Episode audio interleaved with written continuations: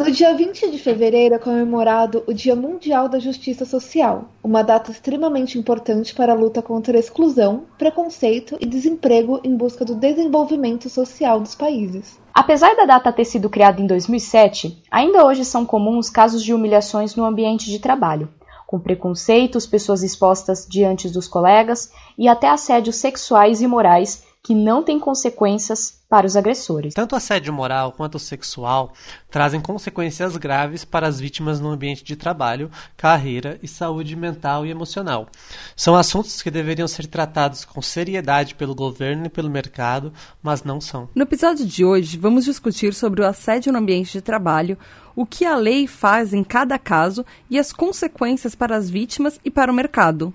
Então, prepare seu currículo e envie para a reunião de diretoria administrativa da corporação do PQPQ. Por quê? Por quê? Por quê? Por quê? Por quê? Por quê? Por quê? Por quê? Por quê? De por quê pra PQP.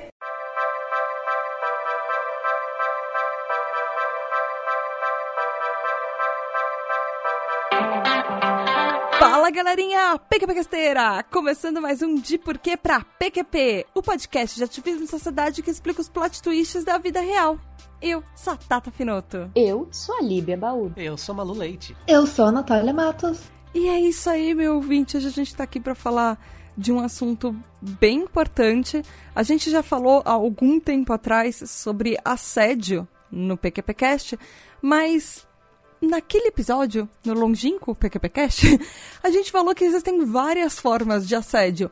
Uma delas é o assédio no ambiente de trabalho. E mesmo no ambiente de trabalho, existem dois tipos de assédio. E a gente vai falar disso hoje. Por que, que é importante falar disso? Porque raramente alguém não sofre algum tipo de preconceito, um tipo de assédio, por exemplo, moral no ambiente de trabalho. Sempre tem casos de pessoas que têm eh, diretorias e gestores que agem de formas como eles não deveriam. E deveria. E isso é um assunto que a gente. que precisa ser discutido, que a gente deveria estar falando e a gente não fala. Muitas vezes porque os casos são acobertados. Você se auto-puxou. Eu me auto-puxei. Exatamente. Foi.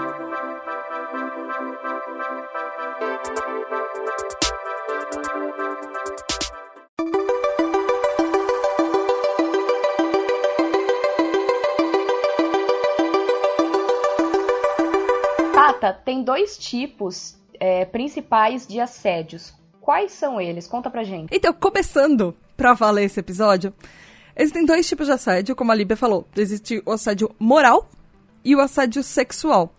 Ah, os dois são classificados pela OIT, que seria a Organização Mundial do Trabalho. Existem particularidades para eles. Ob- Obviamente, o assédio sexual ele tem a ver não só com estupro, por exemplo, que isso é uma coisa que acontece. Por sinal, ouvintes, vai ser. Esse episódio é passível de gatilhos, me desculpem, mas a gente vai falar de assédio sexual e assédio sexual às vezes tem a ver com estupro, não necessariamente, mas aviso de gatilho, então desculpem. Como eu tava falando, pode ser que o assédio sexual tenha a ver com o estupro, mas às vezes não. Às vezes uma cantada, uma investida mais que seja uma investida sutil ou uma investida mais agressiva. Isso tem a ver com o assédio sexual, depois a gente vai explicar direitinho cada um. E o assédio moral é quando uma pessoa é hostilizada. É quando você é humilhado no seu ambiente de trabalho e muitas vezes, ma- na maioria dos casos, sem motivo algum. E você é a pessoa que é excluída da equipe. Isso, to- tudo isso tem consequências. E consequências não só para o trabalhador, mas consequências para o próprio mercado de trabalho também. Malu, conta pra gente exatamente o que que é o assédio moral. O assédio moral está classificado como é, uma exposição no ambiente de trabalho a situações humilhantes, constrangedoras, repetitivas e prolongadas durante tra- o trabalho, né, a jornada de trabalho e o exercício das funções. Geralmente, é, esse assédio ele é praticado em relações hierárquicas autoritárias, né, tendo condutas é, negativas, desumanas, não éticas e de longa duração. Né? O que faz com que se desestabilize a relação da vítima com o ambiente de trabalho, forçando ela a desistir do emprego. Isso é uma coisa importante a gente falar. Eu já tive em ambientes que a situação era exatamente essa. Uh, eram, eram ambientes que as pessoas. Eh, eu vou descrever um dia nesse lugar que eu trabalhei. Era uma agência de publicidade, por sinal, agências de publicidade são lugares que. E grandes corporações são lugares que acontece muito assédio moral. Às vezes, quando a gente chegava nesse ambiente de trabalho, era assim: bom dia. Aí você falava bom dia para a equipe, a chefe respondia bom dia por quê? Você estava fazendo seu trabalho, ela ia em cima da sua mesa falar: você é incompetente, seu trabalho está errado, me dá aqui que eu faço, ou passava o seu trabalho para outra pessoa. Ela gritava com as pessoas no ambiente de trabalho, ela humilhava as pessoas publicamente. Quando não era ela, eram os outros chefes que humilhavam as pessoas nesse ambiente de trabalho. Grande parte das pessoas tinha depressão ou algum problema gerado por causa do emprego, porque não podiam desistir tóxico, do né? trabalho. Né? Exato. Líbia, então, conta pra gente, assim, como que isso exatamente acontece? Porque não é só uh, você perguntar bom dia e a pessoa responder bom dia para quem? Não é só isso. Então, é, existem alguns tipos de manifestações que pouca gente sabe, mas podem se, é, se classificar na categoria de assédio. Por, como, por exemplo, com as mulheres, é, a intimidação, é, você ser obrigada a se submeter a uma atitude que você não gostaria de fazer, mas você está se sentindo pressionada só para manter aquele seu emprego. É, as pessoas te proíbem de falar alguma coisa, elas te proíbem de ir no banheiro, te proíbem de ir aonde você quer, mesmo que você esteja nesse seu direito, controlam o tempo e a frequência de, é, de permanência nos banheiros, relacionam atestados médicos e falta suspensão é, de cestas básicas ou promoções e com os homens, é a questão da, é, da virilidade, né? Você não pode se comportar de tal, tal forma, porque isso vai te transformar, é, entre aspas, numa mulher cis dentro do meu trabalho, e aqui a gente quer macho alfa. Exato, Ai, exato. masculinidade frágil. É, exato. Preguiça. tipo, não chore, você tem um problema, teve um dia ruim, mas não chore, porque eu não quero que meus funcionários vejam um homem chorando. É basicamente isso. É, eu, coisas que eu já vi em ambientes de trabalho que eu trabalhei. É, gente, eu trabalhei em ambientes de traba trabalho em outros momentos da minha vida que eram muito saudáveis, dá pra você vai perceber essa pauta. Um deles, por exemplo, a, a pessoa olhava as unhas das funcionárias e mandava trocar o esmalte, porque aquele esmalte, aí ele complementava, era esmalte de puta. E ela. E o chefe mandava a pessoa trocar, ou ficava vendo as unhas das funcionárias se elas estavam todas pintadinhas e de cores claras. Se a funcionária estava com uma meia calça rasgada e ela era obrigada, muitas delas obrigadas a trabalharem de saia, uh, tinha que ter uma, uma meia calça reserva debaixo da mesa para trocar na empresa existia um código de conduta de vestimenta e era uma apresentação de PowerPoint. 90% dos, dos PowerPoints eram para mulheres. Parecia a revistinha capricho, como você deveria se vestir, como não. E inclusive com medidas para saia com relação ao joelho. No máximo dois dedos acima do joelho. Nossa, isso acontece muito com comissária de bordo. Principalmente essa questão do esmalte que você falou é muito controlado, sabe? Então, tipo, você não pode estar com esmalte mais escuro, nem que seja um azul mais escuro, porque senão isso é, vai te caracterizar como uma garota de programa ou algo muito pior. Exato. E muitas vezes isso é reforçado por colegas e gestores. Como se garoto de programa fosse um xingamento. Sim, exatamente isso. É, mas é, é, usado pra ofender uma mulher, literalmente. Por isso que é que nem quando você chama um homem de vagabundo e uma mulher de vagabunda, não tem o mesmo significado. Ou quando você chama um homem de mulherzinha. Tipo, pra ofender. Exatamente. Tipo, ser mulher não é uma ofensa, tá Exatamente. Se esse povo aí visse como é que eu vou pro meu trabalho, eu já tava me perguntando quanto que é o programa. Ô Malu, conta aquela sua história da, da do, do, vestido, aquele dia que você contou quando a gente tava gravando presencialmente. Eu achei interessante. Ah, depois, acho que não, senão vai, ah, vai conta. muito longo. Conta, conta, a gente tá não, falando... conta sim, a gente tá dentro do tema. E é, a gente, a gente está falando de, de, de controle, de controle de trabalho. Meu ambiente de trabalho, mais uma vez, nossa, gente, eu acho que eu sou a maior é, panfleteira do lugar que eu trabalho que existe. Né? Mas porque realmente é muito bom. Teve um dia que eu fui. Primeiro que lá a gente não tem essa questão de código de vestimenta extremamente enrijecido. Claro que tem uma galera que vem do ambiente corporativo mais conservador e mais retrógrado, que tem uma visão meio estranha, mas não tem. Então eu posso ir vestido do jeito que eu quiser. E aí teve um dia que eu tava com um vestido que eu tenho lindíssimo, longo, é, que tem as costas quase toda aberta. E eu fui trabalhar com ele. Daí nisso a gerente da unidade chegou e eu estava pleníssima lá no pátio do, do trabalho com o meu vestido conversando com as meninas. Ela veio que nem um tiro na minha direção. E até então eu nunca tinha ido com uma roupa tão assim, mostrando o corpo, né? E aí eu falei, putz, ela vai embaçar comigo, né? Daí, quando ela chegou perto, ela olhou assim no meu vestido e falou: Nossa, que vestido lindo! Se fosse do meu tamanho, eu já ia roubar pra mim. Então, que é uma coisa Só- que não acontece em muitos lugares. e só elogiou o meu vestido.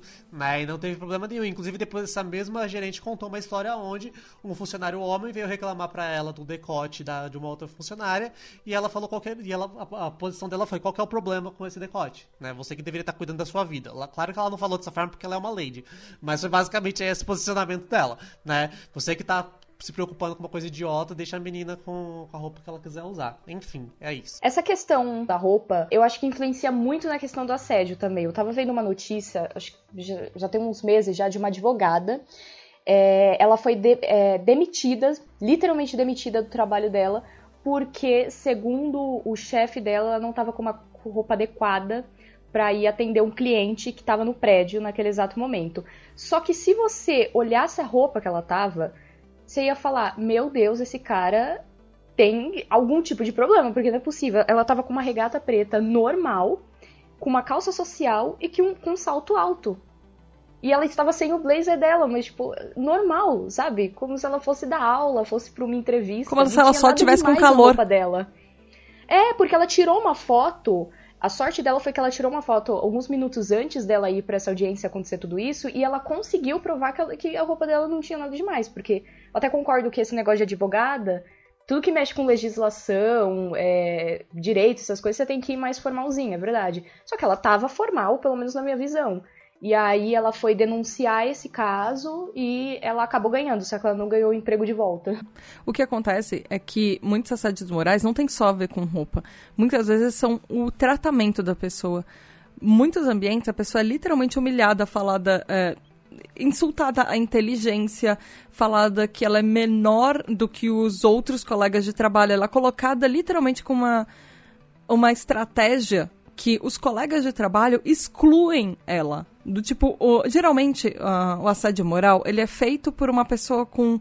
Ele pode ser feito também por pares, por pessoas em cargos i- iguais, ou às vezes até inferiores, mas geralmente ele é reforçado por uma pessoa com cargo maior, um gestor, um diretor. Então essa pessoa, às vezes, pega uma pessoa de vítima e ela começa a reforçar, a reforçar aquilo. E aí o que acontece é que os outros colegas, mesmo os amigos, eles se afastam para eles não entrarem no assédio por associação. Então isso acontece muito e isso é muito problemático. E aí são os rótulos de incompetente, de burro, de incapaz, né, de, de, de devagar, qualquer coisa nesse sentido. E aí esse afastamento ele gera justamente porque é isso, né? Se eu ando com fulano, se eu tô perto de fulano, que é isso, então por associação eu vou ser isso também. Então mesmo as pessoas que não concordam com aquilo acabam se afastando. né? Existem tipos de assédio que eles controlam tanto as pessoas que chegam até, por exemplo, e isso é muito comum com mulheres, é, como a Líbia falou, controlar a maneira, é, quanto tempo a pessoa vai, no vai ao banheiro. Existem chefes que literalmente controlam quanto tempo você passou no banheiro e tem gente que controla o peso dos funcionários, do tipo olhar para uma funcionária e ficar exigindo que ela emagreça. E isso é gordofobia. Mas as pessoas acham que só porque elas estão em cargos de liderança, elas podem exigir que os funcionários tenham um peso que ela considera ideal e que elas façam dietas porque a pessoa está engordando ou emagrecendo e isso não é bom, talvez, para representar a empresa para clientes externos ou em uma determinada função. Todos existem diversos tipos de desculpas para mascarar preconceitos que são feitas para humilhar as pessoas. e principalmente em, por exemplo, empresas que têm refeitórios dentro da empresa, isso é reforçado ainda mais, porque a pessoa começa a controlar o que o funcionário come, inclusive. Ou quantos lanchinhos ele faz à tarde, por exemplo. E é horrível. Eu já ouvi falar de casos, inclusive, de chefe homem que acha que TPM, menstruação e cólica menstrual não existe e que são invenções da mulherada para poder ter regalias no ambiente de trabalho. Ah, já ouvi. o que acontece, eu vou dar um parecer muito rápido de, dessa parte de, de, de assédio moral perante a lei, é que deveria ser uma lei que existe contra assédio moral. A gente até estava discutindo esse off no grupo e eu descobri que a Armalu, aliás, mandou uns links pra gente falando exatamente isso, que na Câmara dos Deputados foi aprovado, realmente, em março de 2019, uh, um, uma proposta de lei, uma PL, que falava do, do assédio moral no trabalho. O negócio é que a gente está em épocas de mudança de legislação trabalhista. Para vocês terem uma noção do que aconteceu nos últimos anos, a primeira vez que alguém falou de assédio moral no trabalho foi em 2001. Em 23 de maio de 2001 foi, foi apresentado para a Câmara, para a plenária da Câmara dos Deputados, uma PL. 2001. Aí ela foi aprovada em 12 de março de 2019, 18 anos depois. Aí ela foi encaminhada para o Senado. Depois da Câmara, ela vai para o Senado em 2019. E ela estacionou em outubro, outubro de 2019 com a desculpa de aguardando a leitura, ninguém leu ainda, fica pra próxima. Então, até o momento que essa, esse episódio está indo ao ar, talvez ela ainda esteja arquivada na gaveta de alguém e pode. E existem. Existe uma possibilidade de, com as mudanças das leis trabalhistas que a gente tem, ela ficar arquivada por mais 20 anos na gaveta de alguém porque ninguém leu e por terem mudanças e ajustes na lei, que é uma coisa que Porque acontece. ninguém se interessou em ler. E uma coisa, e uma coisa que eu acho importante falar é só interessa o político a ler alguma lei ou passar uma lei para frente ou não quando as pessoas que votaram nele se interessam e demonstram esse interesse, porque ele tá lá representando aquela pessoa. A pessoa só votou nela porque ela falou de coisas que estavam é, interessando a elas. Então depende muito da gente também fazer essa pressão, né? E, e, e, e exigir que, que isso seja uma pauta que, que interesse né, o, as pessoas que estão no poder. Aproveitando, Natália, agora conta pra gente o que é o assédio sexual dentro das empresas. Ah, não, tava tão quieto. ela, tava, ela tava se fingindo de samambaia, né? Pra não ser, pra não ser notada, né? Eu sou uma ela samambaia. tava achando que a hora dela não ia chegar. O assédio sexual no trabalho é definido no Código Penal, no artigo 216-A, como se a gente fosse lembrar, né? Mas... E ele é, ele é definido como constranger alguém com o intuito de obter vantagem ou favorecimento sexual, prevalendo-se de sua condição de superior, superior hierárquico ou ascendências inerentes ao exercício de emprego, cargo ou função. É, além disso, tá, é, também é considerado é, é, assédio sexual quando são de colegas de trabalho. É, aqui está falando, tá, tá falando superior hierárquico, mas se tem alguém do seu lado é, realizando esse tipo de, de, de humilhação ou te, te deixando. É, é, é não te fazendo se sentir segura no ambiente de trabalho, também é assédio sexual. Só que é muito mais difícil você é, levar isso para a lei, né? levar isso adiante. Mas tem o que fazer a respeito. Tá, tá tudo. Nossa pesquisa está bem completa em relação a isso. uma, uma coisa que é interessante a gente ressaltar é que o assédio no ambiente de trabalho não precisa ser no ambiente de trabalho. O que, que isso quer dizer? Isso quer dizer que, por exemplo, você pegou carona com algum colega de trabalho e aí ele se insinuou e te deixou, por exemplo, você mulher, você ficou constrangida com os avanços da pessoa ou essa pessoa falou que se você não fizesse alguma coisa com ela, ela não ia te pagar o salário, ela ia. que são ameaças que são comuns nos relatos, tá, ouvinte? É, por exemplo, pessoas que dizem que elas vão perder alguma bolsa, que elas vão perder uh, talvez uma cesta básica que elas precisam, que elas vão perder o emprego, que elas vão não vão ganhar uma promoção, talvez, alguma coisa assim. Ela associa às vezes alguma coisa do trabalho. Não necessariamente ela associa, mas a pessoa se sente obrigada às vezes a fazer.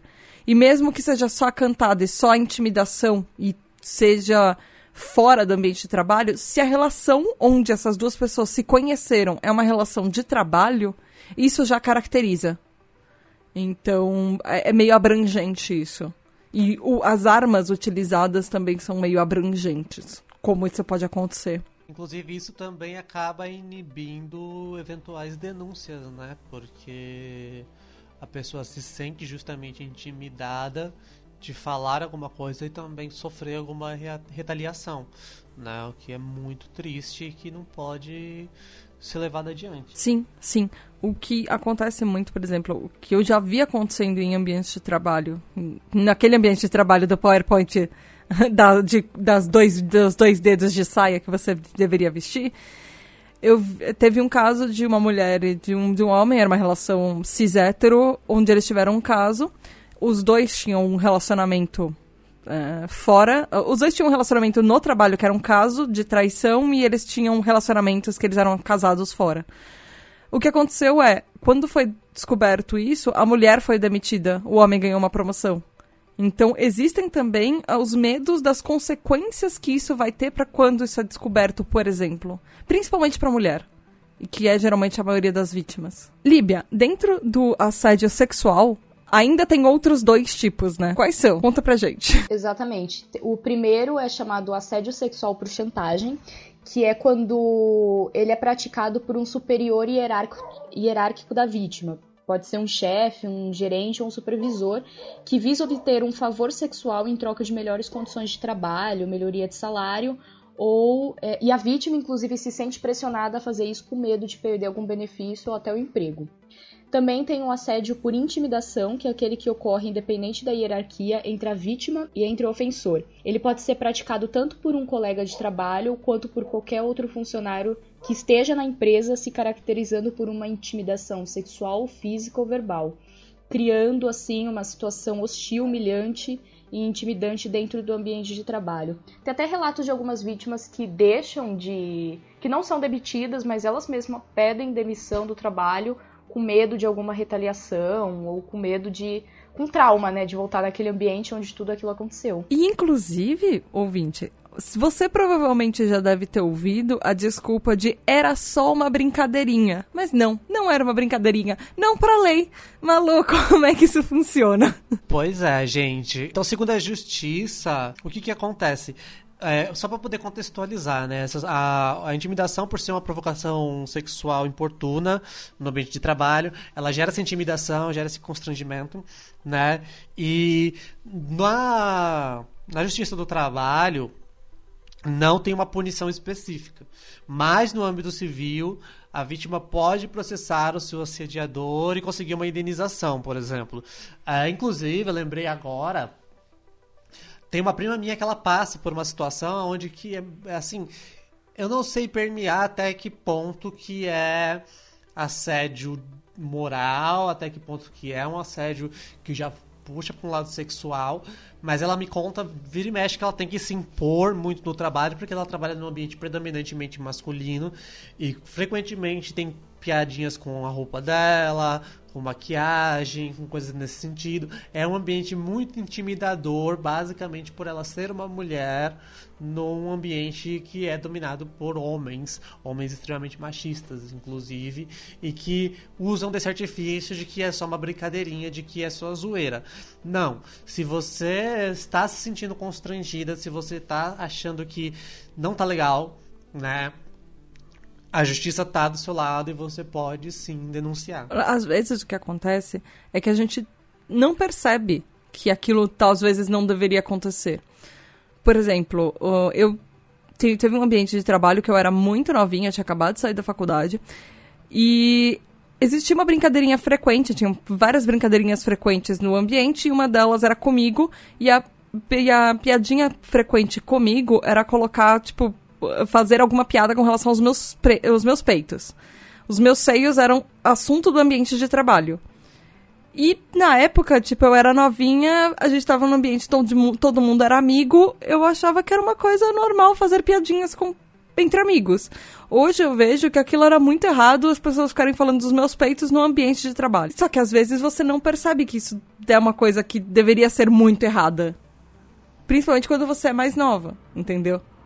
Então tem coisas que estão na lei, só que a gente, por isso que a gente precisa falar mais disso no, no mercado e falar mais disso no dia a dia e às vezes ter palestras nas empresas para falar o que pode e o que não pode. Porque tem muitas vezes que as pessoas nunca na faculdade existem uma, uma ou na escola existe uma aula ou geralmente não tem uma aula sobre o que é certo o que é errado no ambiente de trabalho, o que deveria ser mencionado o que não deveria. Existe uma coisa também que a gente precisa pontuar nesse episódio, que é assim, o, o assédio, ele só acontece por superior ou ele precisa necessariamente um assédio sexual ter contato físico? Então, foi exatamente isso que eu, que eu falei lá no começo. É, não precisa ser exatamente alguém que está num nível hierárquico maior que o seu pra é, não ser ok a pessoa é, é, é te, te, te, humilhar ou te fazer não se sentir é, confortável, não se sentir, te fazer não se sentir segura dentro do ambiente de trabalho. É o lugar onde você mais passa horas no dia. Né? E você tem o direito de, de chegar lá e se sentir seguro.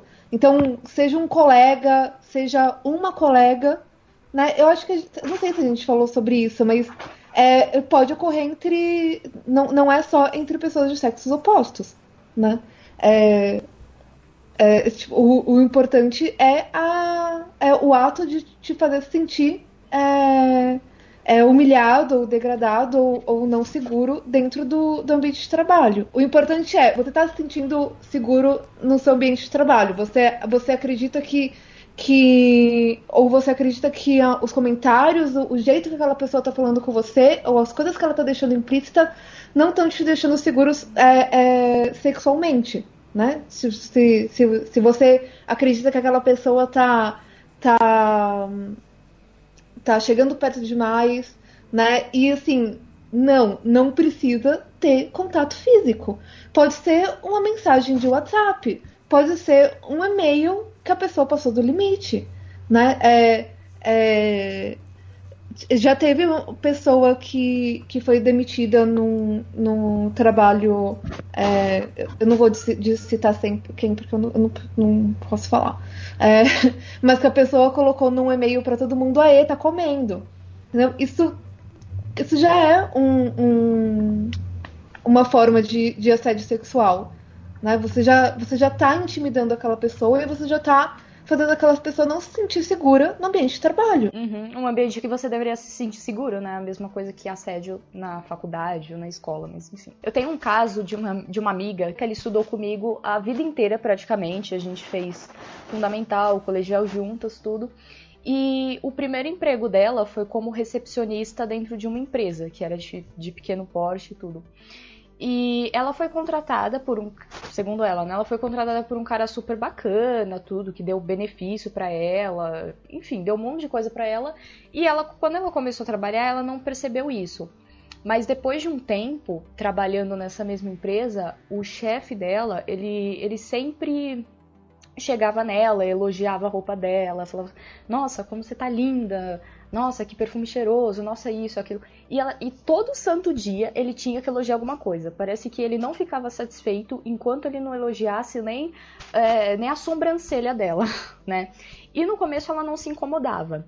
Só que ela começou a ficar mais constrangida quando ele, ele fazia isso e ela estava falando com alguém, ela estava do lado de algum colega dela, tudo é, não só elogiando, ele começou a mandar bilhetinho para ela, do tipo, é, você vai fazer alguma coisa hoje à noite? Vamos sair para comer? E ela morava e ela morava perto ali do trabalho dela, e ela ia sozinha para casa. Só que ele sempre oferecia uma carona, ele sempre falava: "Posso levar você até sua casa? Me passa seu e-mail, me passa seu número". E no começo ela passou o e-mail dela. E ele ficava mandando mensagem, tipo, de, de 10 em 10 minutos, perguntando se ela tava bem, perguntando se ela não queria sair. Enfim, ele, ele enchia o saco dela. Ele às vezes saía da sala dele para ficar olhando se ela tava fazendo o trabalho direito, para ficar elogiando o trabalho dela. Ela, ela é sempre nesse âmbito, ficar elogiando, né? Pra ver se ele conseguia alguma coisa. Ela disse também que ele é, dava bombons para ela, dava doce, dava um monte de coisa assim, às vezes até na frente dos outros, para ela ficar constrangida. Então serve até de gancho para aquilo que eu não sei se foi a Tato ou a Nike falou, do tipo assédio sexual, você não precisa falar uma coisa pejorativa para vítima, né? Você não precisa tocar nela. Basta você ficar infernizando ela enquanto a pessoa não quer fazer nada mais nada mesmo que trabalhar em paz. E, tipo, vamos combinar que esse negócio de você ficar chamando a pessoa toda hora de linda, ficar elogiando toda hora a pessoa, todo dia alguma coisa nova, enche o saco, né? E é meu? bem Pelo creepy, de né? Deus. É um negócio Meu, meio- isso é coisa de hétero. Que, mas que saco, que inferno. Deixa a pessoa em paz, caramba. Meu, e ela me contando isso, dando uma raiva, ela não tinha contado pra ninguém ainda. Depois, porque ela- no começo ela não achou que era nada demais. Meu, ele só tá me elogiando e tá me dando coisa pra me sentir bem. Ele não tá tocando em mim. E eu também, na época, não tinha essa ingenuidade, tipo, ah, não é nada demais, mas enche o saco, né? Até que quatro meses depois, ele mudou de cargo, mudou de empresa, enfim, acho que mudou de- até de cidade, entrou um chefe novo e ela trabalhou um pouco mais tranquilo, assim, não é algo, assim, é, absurdo, né? Não é algo gravíssimo, mas é, conta como um tipo de assédio, né? Porque agora, nesse exato momento, ele deve estar fazendo isso com uma outra pessoa. E depois ela descobriu o pior, que o cara era casado e tinha uma filha pequena. Também contém isso, né? Os limites, para algumas pessoas, eles não existem. Não, tipo, o cara sem noção. É, é, Meu, elogiar o perfume. Te- Teve uma vez que ele falou que ele elogiou até o caderno dela. Ah, Tipo, ele olhou, nossa, que caderno lindo, parece você. que é é aquilo que eu sempre digo, né, gente? O que mais tem no mundo é gente desprovida de noção. E quando fala É. do homem hétero, então, o nível, a, ta- É a taxa de incidência desse caso, desse quadro, é muito maior. É gravíssimo. O que acontece para a lei, por exemplo, é que a, a lei não considera muito quando um ato só é um assédio.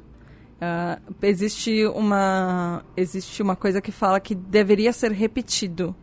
Mas, dependendo do caso e dependendo da vítima, por exemplo, ah, se for um- uma pessoa, por exemplo, esse professor que ficou ah, cantando, dando cantadas na aula o tempo inteiro, isso foi repetido. Às vezes, se ele tivesse dado uma cantada, ela não conseguiria provar que isso era uma coisa repetida, que era uma coisa que acontecia sempre, e para a lei isso não necessariamente dá um caso a favor dela. Mas, em compensação, existem algumas exceções, por exemplo, quando o, o assediador agarra a vítima, aí pode ser uma vez só, que já basta ele ter feito isso. Então, depende de casos e casos. É, isso depende, assim, muito. Mas mesmo assim, deveria. A- os assediadores, o que acontece é que eles tomam muito cuidado. Por exemplo, não é muito fácil conseguir provas, porque muitas vezes eles tomam cuidado com o que eles escrevem, onde eles escrevem, o que eles falam e para quem eles falam.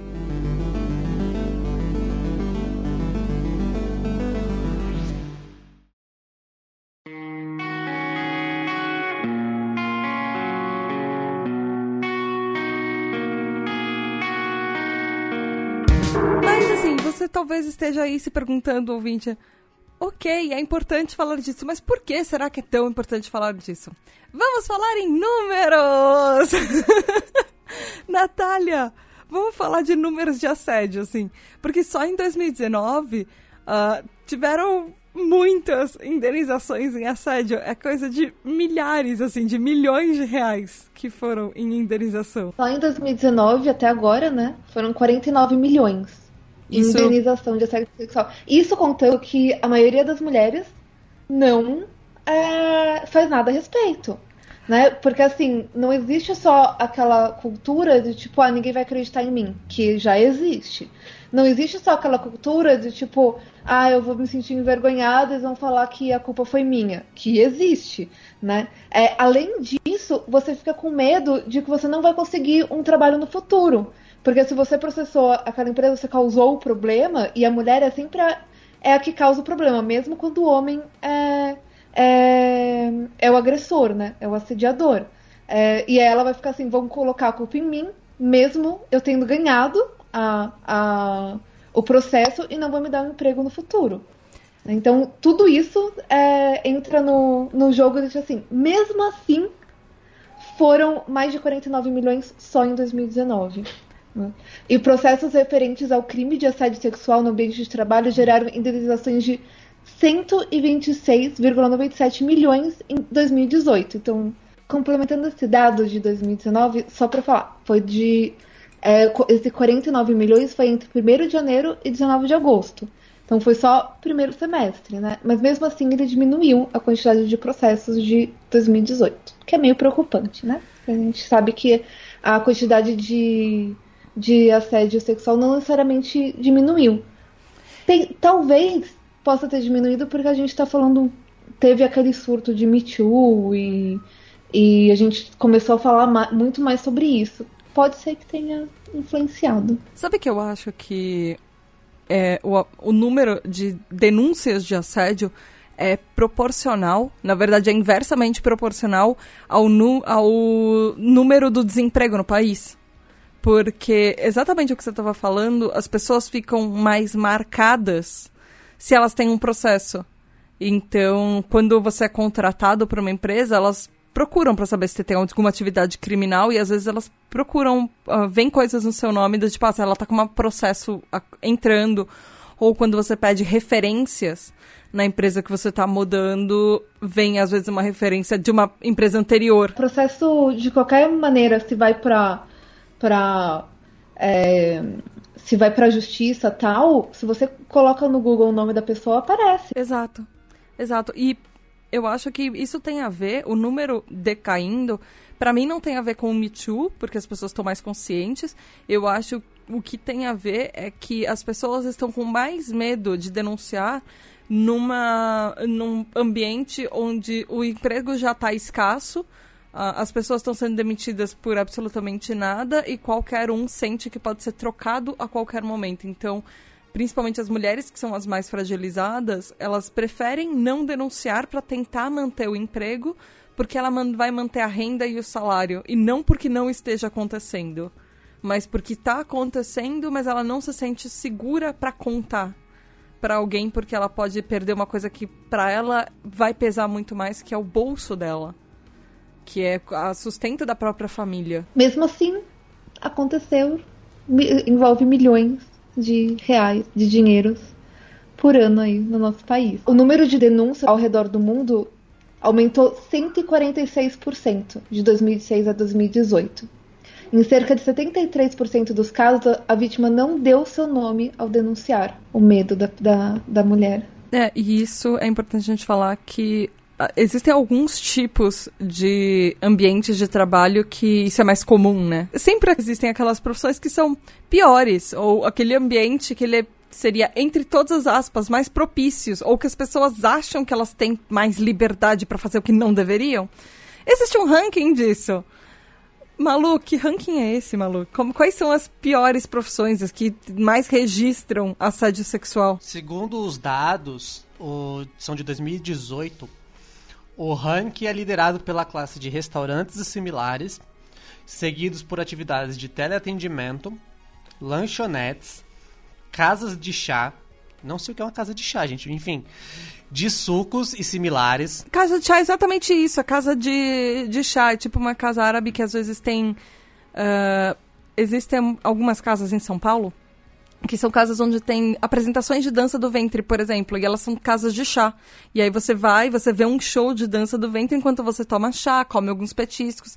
Tem algumas casas que tem é, comidas árabes e, e uh, lib, de, do Líbano e coisas Nossa, assim. Gente. E aí você vê uma prestação de dança do ventre, tomando o seu chazinho gostoso. É exatamente Nunca isso. tinha ouvido falar, pra mim casa de chá é biqueira. Casa de Então, chá não, é não, casa é- é vende literalmente- chá. Já É. reduzir isso. A gente chama maconha de chá, então casa de chá, pra mim era isso. Então, e justamente porque, porque ele acontece em casas de chás, porque tem muitas apresentações de danças do ventre. Algumas casas de chá são escolas de dança do Nossa, ventre. Mas é chamado de casa Então de as chá? Dançarinas, porque elas servem chá. Mas eu não sabia que era chamada de casa de chá. Você, eu, eu já fui em- em algumas, você, eles, você senta numa mesinha com, e você senta no chão, a mesinha é baixa, E aí você senta com as perninhas cruzadas. Tem, tem tapetes e tem almofadinhas pelo redor da sala e as pessoas fazem apresentações de dança do ventre. Você vai comendo comidinhas, geralmente comidinhas árabes, e tomando o seu chá. E aí tem a apresentação de dança do ventre e por causa da dança do ventre, muitas dançarinas, Ah, sim. principalmente, É verdade. sofrem um assédio. Então, gente, então vamos lá. Então, casas de chá, que, os meninos, que a Tata agora explicou, que eu jamais saberia, de sucos e similares, comércio varejista de mercadorias em geral, com predominância de supermercados e limpeza de prédios e domicílios. Posso fazer um comentário? Pode, deve. Observando esses, Pra mim me fica nítido que são que provavelmente isso acontece no contexto de pessoas que estão no que é, do que chamam de subempregos, né? Que são aqueles empregos que tipo é o que tem pra hoje.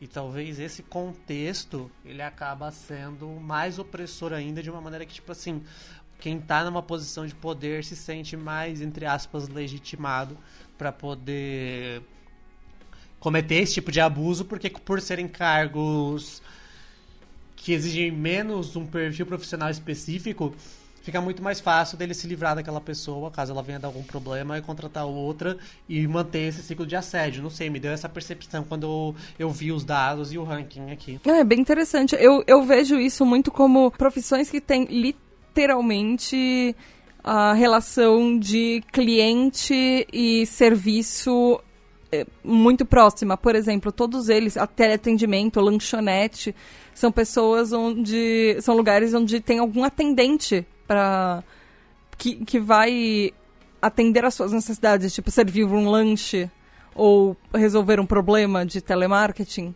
Então, eu vejo onde a pessoa que é o assediador, ele se sente como cliente.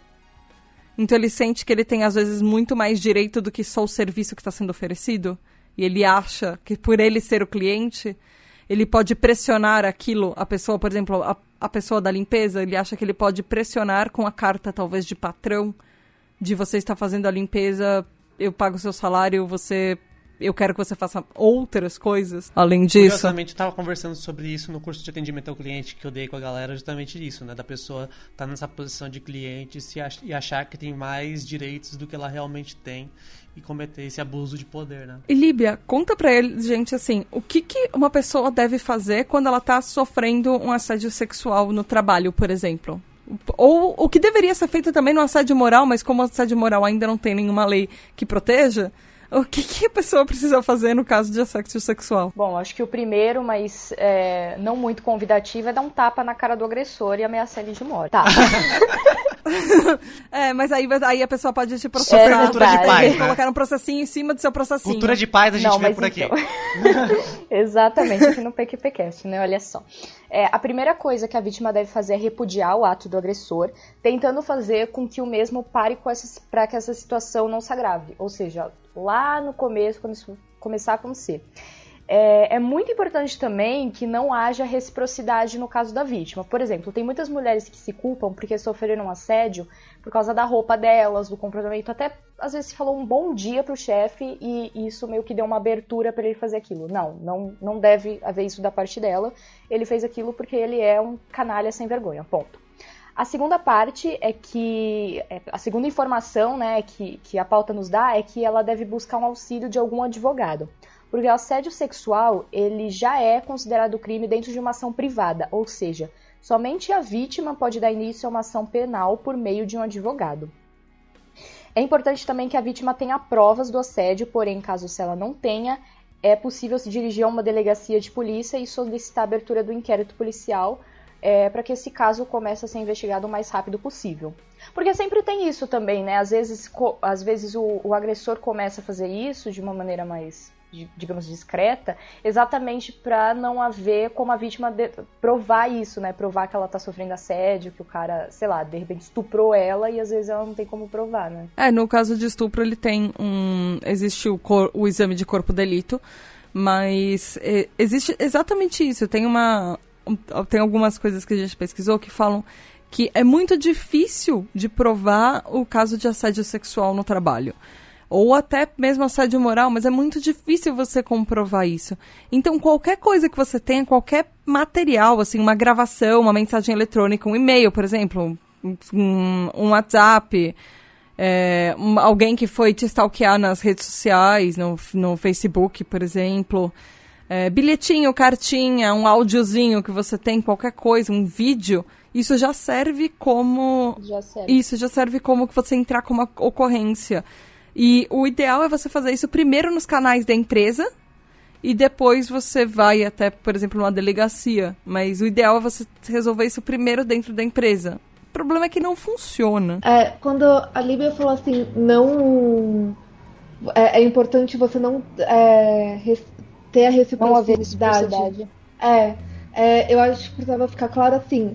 Reciprocidade é você falar assim, ah, então vende. ah, beleza, tipo, É porque lá. não tem isso aqui na pauta. É, reciprocidade é isso, tá? É tipo, vamos lá. É tipo, beleza, adorei. Tipo, tô super afim. Qualquer coisa menos que isso, você não teve a reciprocidade, tá? É, é, é, é tipo, você vestir um, uma roupa mais curta não é reciprocidade. É, é você culpar a vítima. E, e que, que, muito cara fala assim, ah, você estava gostando, você veio com uma roupa, é, você sabia que eu ia olhar. Tipo, não, isso não é reciprocidade. Você, é, você não ter, ter tido a coragem de falar para logo na primeira vez não é reciprocidade. Né? É, isso é culpar a vítima. Então, deixar bem claro o que é, é reciprocidade é você falar assim, amei, tipo, vamos lá. Que não se caracteriza como assédio, né? É, quando a pessoa, é quando a pessoa não tá se sentindo humilhada ou coagida. Exatamente. Ótima contextualização. É, era o que eu tava pensando aqui. Mas mesmo quando a pessoa foi lá e fez alguma coisa com o assediador, ela não ela não precisa ficar com medo de denunciar. Na verdade, ela tem tanto direito quanto alguém que não fez nada de denunciar, principalmente porque ela foi coagida e colocaram acima da cabeça dela alguma coisa do tipo: olha, você vai. Ou você faz alguma coisa comigo, ou você faz o que eu quero, ou você perde seu emprego, ou você eu não vou pagar o seu salário esse mês, ou você perde o seu FGTS, ou eu vou te demitir por justa causa e você não vai perder, não vai ganhar nada. Então, existe também essa relação de a pessoa, a vítima pode ter é, se submetido ao que aconteceu, mas mesmo assim não, não inviabiliza o fato de que tinha alguma ameaça em cima da cabeça dela. Que ela poderia perder alguma coisa por isso. Malu, conta pra gente quais são as consequências pra vítima quando esse tipo de situação acontece? Bom, algumas consequências pra, pra vítima são, por exemplo, o desgaste na carreira, né? Pode prejudicar a autoestima, aumentar a insegurança, né? Tem impactos diretos nessa trajetória profissional e isso acontece por diversos fatores. Um deles é que quando o empregado não tem uma rede de apoio corporativa para enfrentar o problema, pode ser taxado como aquela que sofreu o assédio. O que é péssimo para a superação pessoal e também para a reputação na carreira, né? Não é legal você tá com, com um rótulo colado lá, tipo, ah, a assediada, né? Isso me remete agora a um caso que aconteceu da Carol Moreira, que foi assediada pelo Vin Diesel, né? Então, a Descaradamente. Menina tem, a menina tem toda uma carreira como youtuber e crítica de cinema, e na ocasião ela ficou conhecida como a menina que o Vin Diesel assediou, né? Horrível. Uh, então tem uma série de consequências, né? Uh, isso pode desenvolver até problema de saúde mais sério, como o síndrome do pânico, estresse pós-traumático e depressão. E também queda na performance profissional e tal. Pode acontecer também, é, dentre as consequências, é a perda de oportunidades interessantes ou até ser, ser forçada a mudar de rota por causa do assédio. Então, mas como é que a gente pode na verdade, mudar isso. Existem soluções, para que a gente sempre tenta trazer um ladinho positivo em cada episódio, ou como é que a gente pode mudar. E como exatamente isso, Natália? Quais as soluções? Como é que a gente pode mudar? O que, que a gente, como sociedade, pode fazer quanto a isso? Tem, um, tem uma frase, eu tenho quase certeza se é, que é chinesa, que é tipo: o peixe apodrece pela cabeça. Que é, é tipo: o negócio começa o, de cima para baixo se o líder não é não, não tem noção se, a, se, a, se os líderes da empresa é, influenciam esse ambiente tóxico, um ambiente propício para assédio, as outras pessoas vão achar que tem o direito também, que é ok, que é normal. Se os líderes não normalizam, né, e, é, é, e, e ficam de olho e tem consequência para esse tipo de situação, não tem problema. Não existe assédio dentro do trabalho, porque ninguém quer perder o, emprego, né? E se a pessoa faz, ela é punida. Então, a solução é muito simples, é a cultura dentro do, do ambiente de trabalho. Como a gente falou no, no episódio de, de saúde mental, é, o, um dos maiores problemas é que a lei, ela hoje em dia não, não, não é super clara em relação a isso, né? E você não penaliza a empresa totalmente.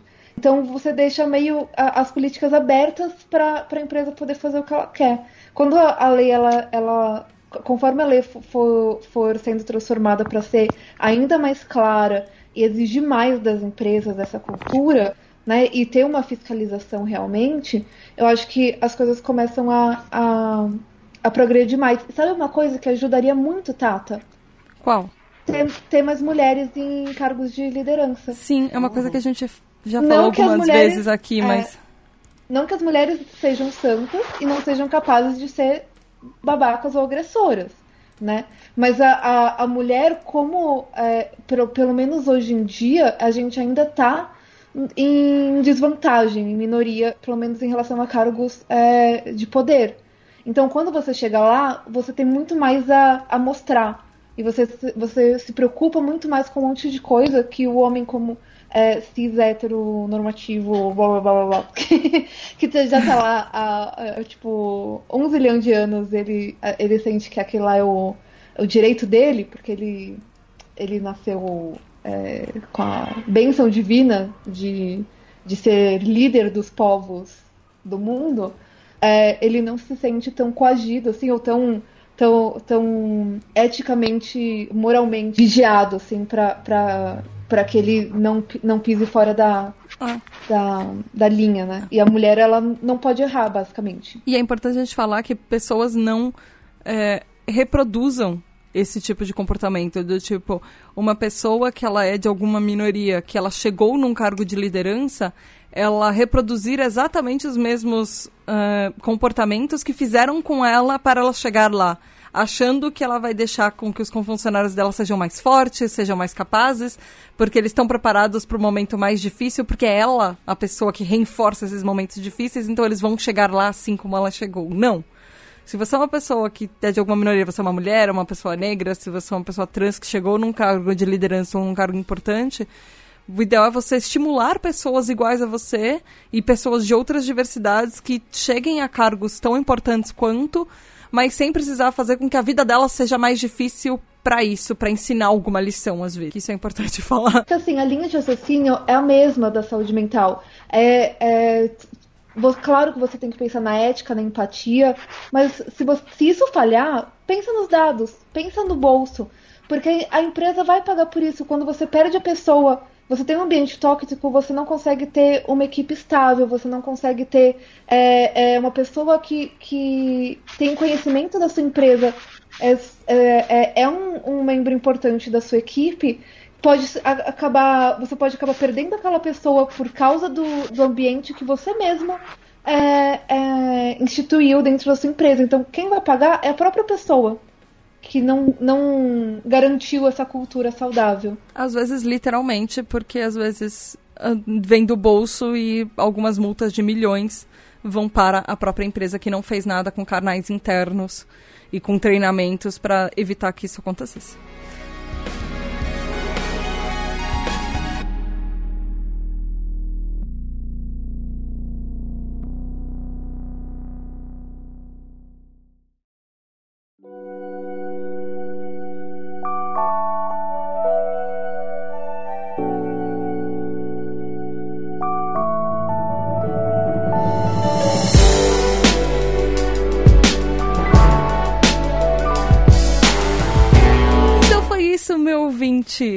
Você vai abrir um canal aberto de comunicação na sua empresa para lutar contra assédio moral e sexual, deixa a gente saber. Como é que faz, Malu? Você pode mandar um e-mail para pqp.pqpcast.com. Ou você pode nos seguir também no Twitter em arroba underline PQPcast. Ou no Instagram, no arroba PQPcast. Não esqueçam de ir lá no site do pqpcast.com, dar likes em todos os posts, ver coraçõezinhos surgindo de amor e acolhimento na sua tela. E nós também estamos no Spotify, só procurar por PQP ou PQPcast. Meninas, quem vai pra PQP hoje? Bom, deixa eu começar como sempre, né?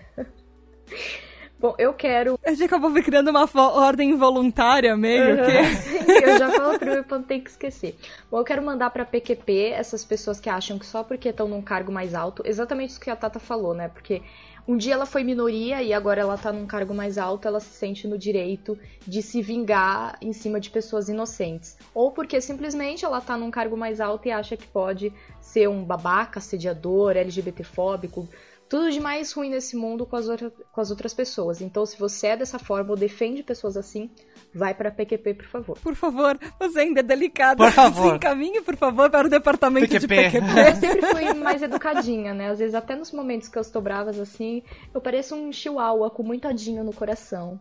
Igual Ah. As chihuahuas não são- Vez, Tata. Líbia, chihuahuas não são seres com amor no coração. Não. Chihuahuas são, Eu sou. Olha, são extremamente Isso- raivosos. isso é chihuahua-fobia, Por hein? isso mesmo, ó, pequenininha. Você é tipo um toy, no assim, que é bonitinho e fofinho. Mas tem que ser bravinha às vezes, né? Não dá pra PQP, pra PQP com muito odinho no coração, mas com uma carinha assim de, um, de anjinho, né? De criança.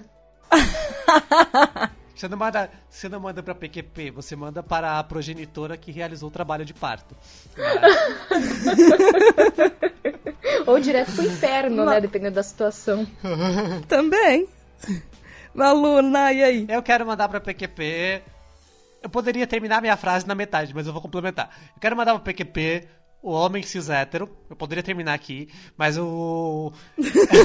eu vou mandar pro PQP o homem cis hétero que está tão munido de privilégios que se acha de- é, no direito de invadir o espaço do outro geralmente da outra, né? Com essas propostas indecentes, as situações constrangedoras, ou qualquer coisa que abranja tudo que a gente conversou nesse episódio. Dá pro PQP as pessoas perguntam o que ela tava vestindo. Bom. Nossa, boa. Eu quero mandar pra PQP todo mundo que fala que cantadinha é elogio. E que só faz bem. Maravilha. Nossa, me lembrou muito, me lembrou, antes da gente fechar, me lembrou muito aquele caso, tipo, é, quando você passa na frente de uma construção e os pedreiros mexem com você, depois você fica brava, responde eles falam, calma, mas foi só uma brincadeira, dona. É, não é. sei porque não acontece comigo. Isso me remete ao PQ Papo Não, gente não acontece comigo também, mas assim, tipo, eu já ouvi cada história com esse negócio. E é sempre pedreiro, sempre. Parece que esses caras não têm o que fazer. Ah, não, atualmente é- eu acho que é homem. é- não é pedreira, é tipo homem hétero, cis, bran- geralmente branco. sempre Mas eles, é- Masculinidade tóxica. É sempre essa categoria, assim. Pela situação social também, né? É, eu, eu não. Existem pedreiros com bom coração. Ah, claro. Mas aí, Com certeza. Existe daria outro episódio, mas eu, com eu acho que é meio que coração. o que, o que é cobrado deles também. Do tipo, ah, se você não falar alguma coisa. É Então. tá tudo errado. É um efeito de manada. É uma coisa que eu venho observando. É, tá tudo É errado. um efeito de manada de masculinidade tóxica. Então, quando o cara tá Uhum, no meio de outros caras, ele tem que tá- ter esse tipo de comportamento em relação a alguma mulher. Sim, tá provando alguma né? coisa, né? Eu, como sou uma mulher trans, eu sou imune a passar por essas coisas, então nunca aconteceu, porque eu sou a demônia na rua, né? Não acontece comigo. Ai, que maldade, mano. Mas é verdade, gente. O que, que você faria numa situação dessa, Malu, se o pedreiro mexesse com você? Eu sou assediada na rua também. Eu não me sinto menos mulher por causa É que- disso. É que acho que a Líbia não tava no dia que a gente conversou sobre isso, por isso que ela tá perguntando. Eu não sei, cara, sabe? Mas eu me sinto muito estranha por saber que eu não estou sujeita a esse tipo de situação, ou estou muito pouco sujeita a esse tipo de situação. Pra mim é muito bizarro. Mas, tipo, você sabe que no fundo, no fundo, você tem sorte, né? Por um certo lado. É, mas é que nem a gente conversou, é que você não tava aqui, é que nem a gente conversou. Isso faz com que eu comece a questionar a minha mulheridade, sabe? O, quão, o quanto que eu sou vista enquanto mulher. Não, eu entendo você, acho mas eu acho que é uma coisa que a Ná- eu concordo muito com a Ana falou aquele dia que é, raramente alguém assedia a gente, mas quando assedia é uma coisa que marca. Faz, faz muitos anos que alguém não, não fala alguma coisa comigo, mas quando eu falo, de tipo, eu fico um ódio mortal pra tudo sempre. Uhum. Inclusive, eu fiquei pensando muito nisso daí que a Ana falou. E me, me ajudou, assim, real, de desencanar um pouco, mas ainda é estranho. Vou confessar que é estranho. Se, se te ajudar, teve um momento da minha vida que eu me vestia ah, de mais heavy metal. E as pessoas literalmente atravessavam a rua quando eu tava passando. Essa parte vai cortar depois, a partir do momento que eu falo do pedreiro? Mas a gente. É. a gente- mas, a gente- mas- mas não teve o beijo da Tata. Ai, eu já pausei! Tá bom, então fala agora. não, foi, não foi, já foi. Eu já pausei. Não vai ter beijo da data desse episódio. Ué, despausa. Não, não dá, não. Eu já parei o episódio. Tchau, pronto. Bom, então beijo da nossa pediu- equipe linda do podcast e Tata- até logo. A Tata pediu pra deixar um beijo. Tchau.